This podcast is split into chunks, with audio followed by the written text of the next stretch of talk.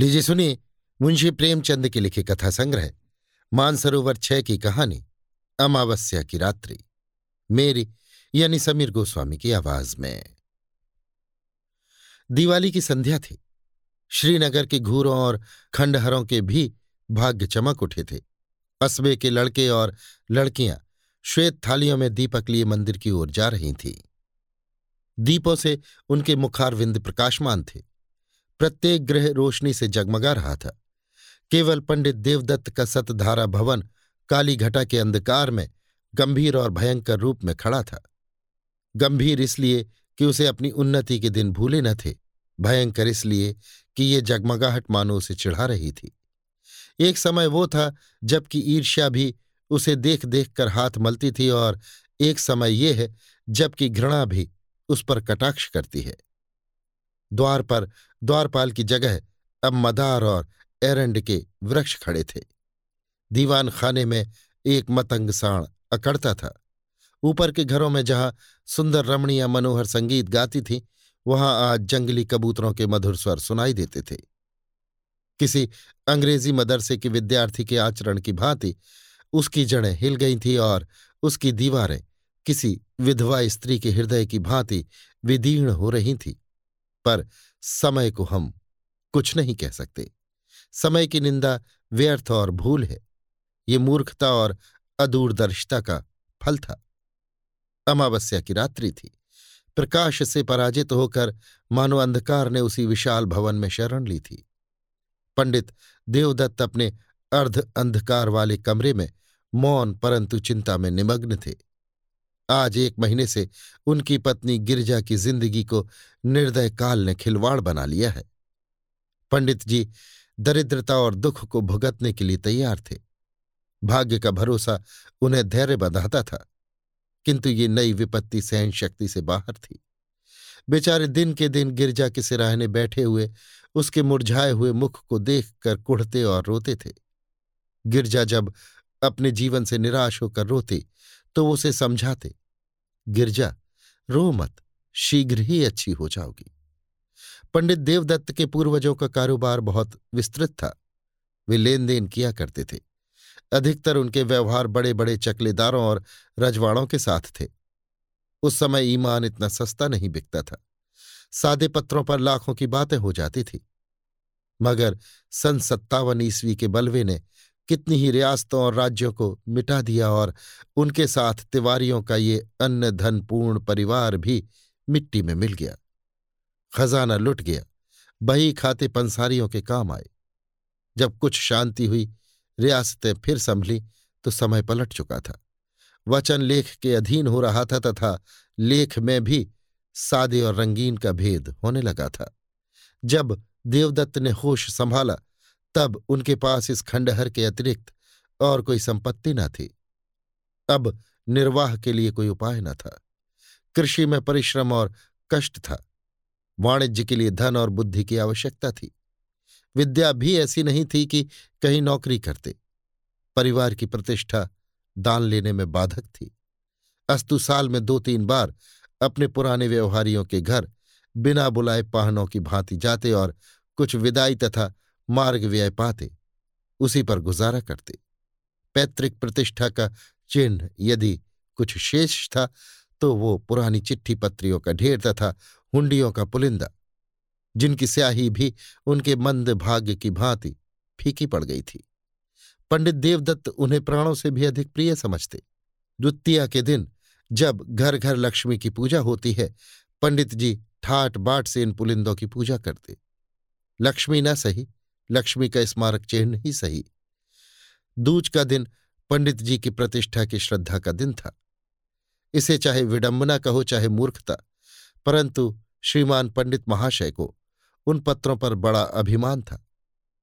जब गाँव में कोई विवाद छिड़ जाता तो ये सड़े गले कागजों की सेना ही बहुत काम कर जाती और प्रतिवादी शत्रु को हार माननी पड़ती।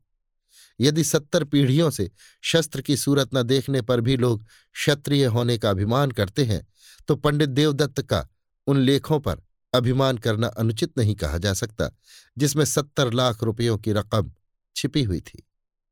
वही अमावस्या की रात्रि थी, किंतु दीप मालिका अपनी अल्प जीवनी समाप्त कर चुकी थी। चारों ओर जुआरियों के लिए ये शकुन की रात्रि थी, क्योंकि आज की हार साल भर की हार होती है। लक्ष्मी के आगमन की धूम थी। कौड़ियों पर अशर्फियाँ लुट रही थीं। भट्ठियों में शराब के बदले पानी बिक रहा था। पंडित देवदत्त के अतिरिक्त कस्बे में कोई ऐसा मनुष्य नहीं था, जो कि दूसरों की कमाई समेटने की धुन में न हो। आज भोर से ही गिरजा की अवस्था शोचनीय थी। विषम ज्वर उसे एक एक क्षण में मूर्छित कर रहा था। एकाएक उसने चौंक कर आँखें खोली और अत्यंत क्षीण स्वर में कहा आज तो दिवाली है। देवदत्त ऐसा निराश हो रहा था कि गिरजा को चैतन्य देखकर भी उसे आनंद नहीं हुआ। बोला हाँ आज दिवाली है।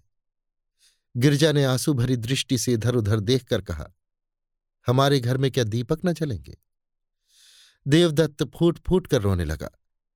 गिरजा ने फिर उसी स्वर में कहा, देखो, आज बरस भर के दिन भी घर अंधेरा रह गया। मुझे उठा दो, मैं भी अपने घर दिए जलाऊँगी। ये बातें देवदत्त के हृदय में चुभी जाती थी। मनुष्य की अंतिम घड़ी लालसाओं और भावनाओं में व्यतीत होती है। इस नगर में लाला शंकर दास अच्छे प्रसिद्ध वैद्य थे। अपने प्राण संजीवन औषधालय में दवाओं के स्थान पर छापने का प्रेस रखे हुए थे। दवाइयाँ कम बनती थी, इश्तहार अधिक प्रकाशित होते थे। वे कहा करते थे कि बीमारी केवल रईसों का ढकोसला है और पॉलिटिकल इकोनॉमी के, यानी राजनीतिक अर्थशास्त्र के अनुसार, इस विलास पदार्थ से जितना अधिक संभव हो, टैक्स लेना चाहिए। यदि कोई निर्धन है तो है। यदि कोई मरता है तो मरे। उसे क्या अधिकार है कि बीमार पड़े और मुफ़्त में दवा कराए? भारतवर्ष की ये दशा अधिकतर मुफ़्त दवा कराने से हुई है। इसने मनुष्यों को असावधान और बलहीन बना दिया है। देवदत्त महीने भर नित्य उनके निकट दवा लेने आता था। परंतु वैद्य जी कभी उसकी ओर इतना ध्यान नहीं देते थे कि वो अपनी शोचनीय दशा प्रकट कर सके। वैद्य जी के हृदय के कोमल भाग तक पहुँचने के लिए देवदत्त ने बहुत कुछ हाथ पैर चलाए। वो आँखों में आँसू भरे आता, किंतु वैद्य जी का हृदय ठोस था। उसमें कोमल भाव था ही नहीं। वही अमावस्या की डरावनी रात थी। गगन मंडल में तारे आधी रात के बीतने पर और भी अधिक प्रकाशित हो रहे थे। मानो श्रीनगर की बुझी हुई दीवाली पर कटाक्षयुक्त आनंद के साथ मुस्कुरा रहे थे। देवदत्त बेचैनी की दशा में गिरजा के सिरहाने से उठे और वैद्य जी के मकान की ओर चले। वे जानते थे कि लाला जी बिना फ़ीस लिए कदापि नहीं आएँगे। किंतु हताश होने पर भी आशा पीछा नहीं छोड़ती। देवदत्त कदम आगे बढ़ाते चले जाते थे। हकीम जी उस समय अपने रामबाण बिंदु का विज्ञापन लिखने में व्यस्त थे। उस विज्ञापन की भावप्रद भाषा तथा आकर्षण शक्ति देखकर नहीं कह सकते कि वे वैद्य शिरोमणि थे या सुलेखक विद्यावारिधि। पाठक, आप उनके उर्दू विज्ञापन का साक्षात दर्शन कर ले। नाजरीन, आप जानते हैं कि मैं कौन हूँ? आपका जर्द चेहरा, आपका तने लागिर। आपका जरा सी मेहनत में बेदम हो जाना। आपका लज्जात दुनिया में महरूम रहना। आपका खाना तारीकी, ये सब इस सवाल का नफी में जवाब देते हैं। सुनिए मैं कौन हूँ?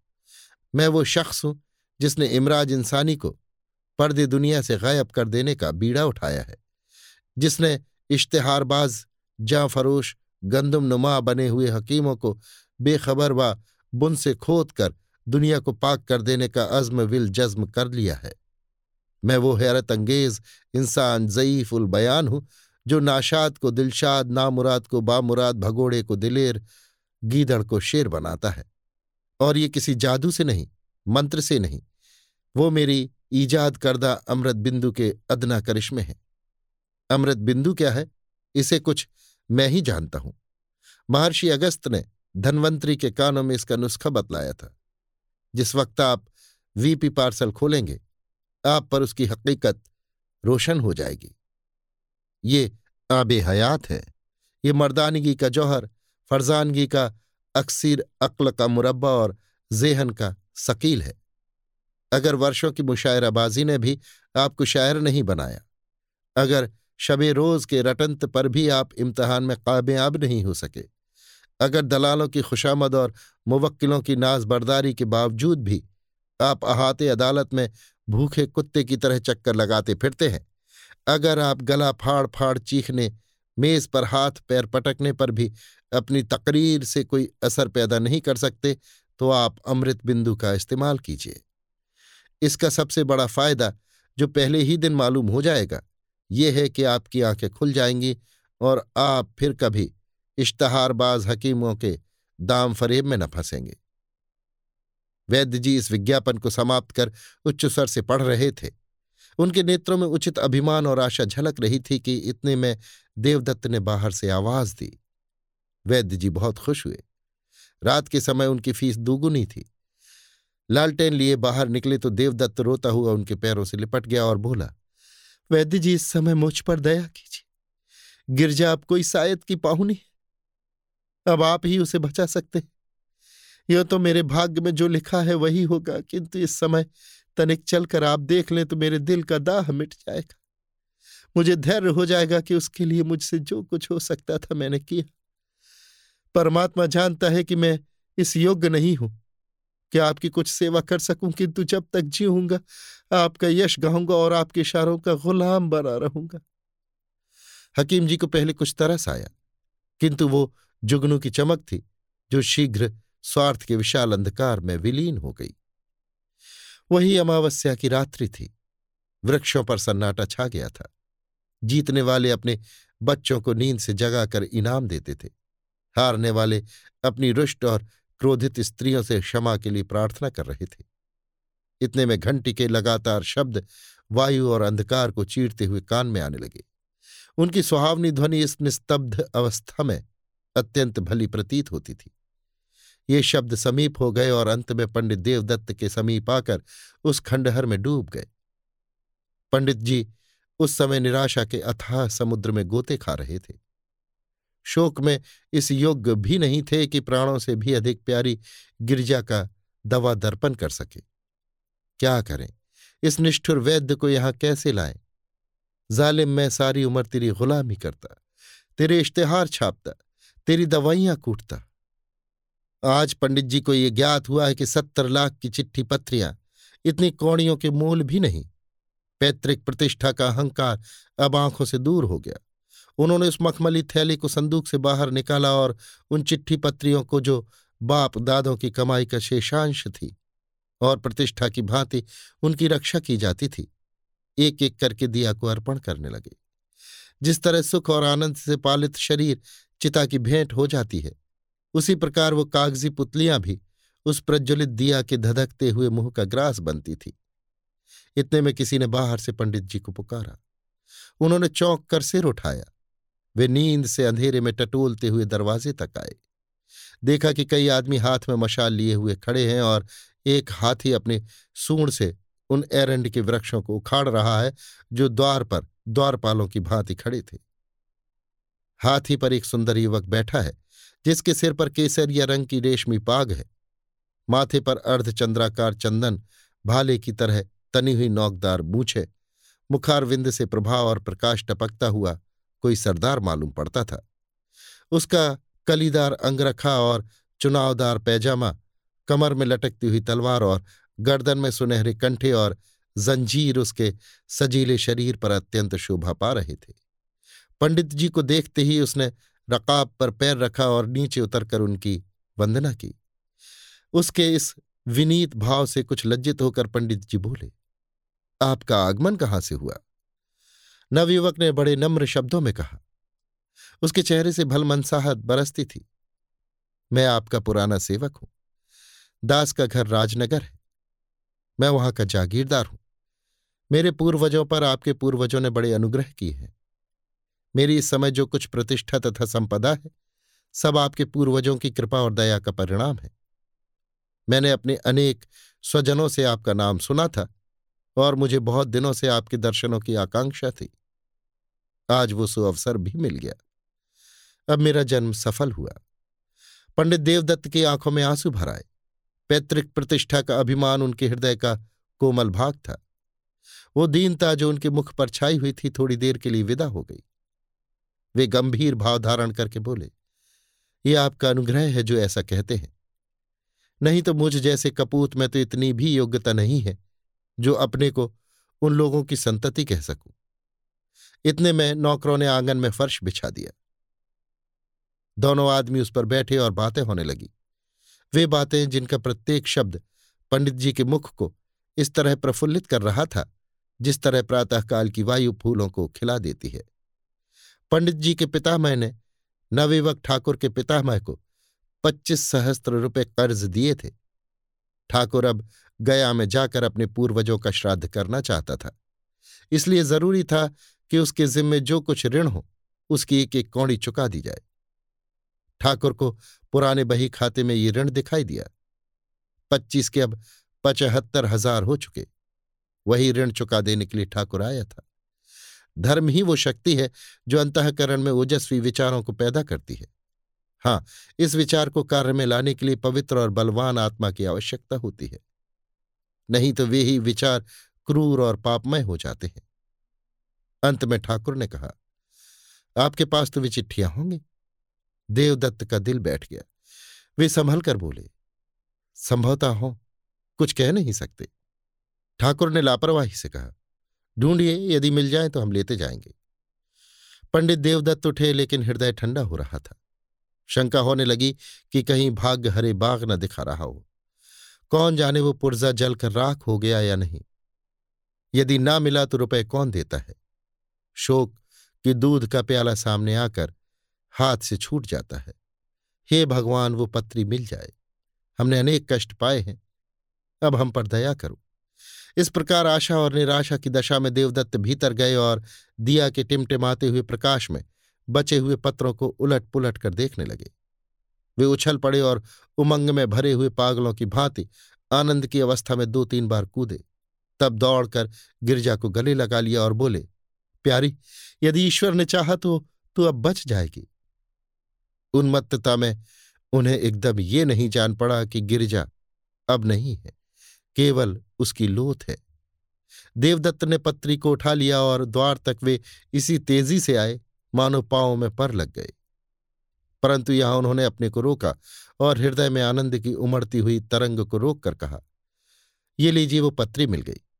संयोग की बात है, नहीं तो सत्तर लाख के कागज़ दीमकों के आहार बन गए। आकस्मिक सफलता में कभी कभी संदेह, बाधा डालता है। जब ठाकुर ने उस पत्री को लेने को हाथ बढ़ाया तो देवदत्त को संदेह हुआ कि कहीं वो उसे फाड़ कर फेंक न दे। यद्यपि ये संदेह निरर्थक था, किंतु मनुष्य कमजोरियों का पुतला है। ठाकुर ने उनके मन के भाव को ताड़ लिया। उसने बेपरवाही से पत्री को लिया और मशाल के प्रकाश में देखकर कहा, अब मुझे विश्वास हुआ। ये लीजिए आपका रुपया आपके समक्ष है। आशीर्वाद दीजिए कि मेरे पूर्वजों की मुक्ति हो जाए। ये कहकर उसने अपनी कमर से एक थैला निकाला और उसमें एक एक हज़ार के पचहत्तर नोट निकालकर देवदत्त को दे दिए। पंडित जी का हृदय बड़े वेग से धड़क रहा था। नाड़ी तीव्र गति से कूद रही थी। उन्होंने चारों ओर चौकन्नी दृष्टि से देखा कि कहीं कोई दूसरा तो नहीं खड़ा है और तब कांपते हुए हाथों से नोटों को ले लिया। अपनी उच्चता प्रकट करने की व्यर्थ चेष्टा में उन्होंने नोटों की गणना भी नहीं की। केवल उड़ती हुई दृष्टि से देखकर उन्हें समेटा और जेब में डाल लिया। वही अमावस्या की रात्रि थी। स्वर्गीय दीपक भी धुंधले हो चुके थे। उनकी यात्रा सूर्यनारायण के आने की सूचना दे रही थी। उदयाचल फिरोजी बाना पहन चुका था। अस्ताचल में भी हल्के श्वेत रंग की आभा दिखाई दे रही थी। पंडित देवदत्त ठाकुर को विदा करके घर चले। उस समय उनका हृदय उदारता के निर्मल प्रकाश से प्रकाशित हो रहा था। कोई प्रार्थी उस समय उनके घर से निराश नहीं जा सकता था। सत्यनारायण की कथा धूमधाम से सुनने का निश्चय हो चुका था। गिरजा के लिए कपड़े और गहने के विचार ठीक हो गए। अंतपुर में ही उन्होंने शालिग्राम के सम्मुख मनसा वाचा कर्मणा सिर झुकाया और तब शेष चिट्ठी पत्रियों को समेटकर उसी मखमली थैले में रख दिया। किंतु अब उनका ये विचार नहीं था कि संभव था उन मुर्दों में भी कोई जीवित हो उठे।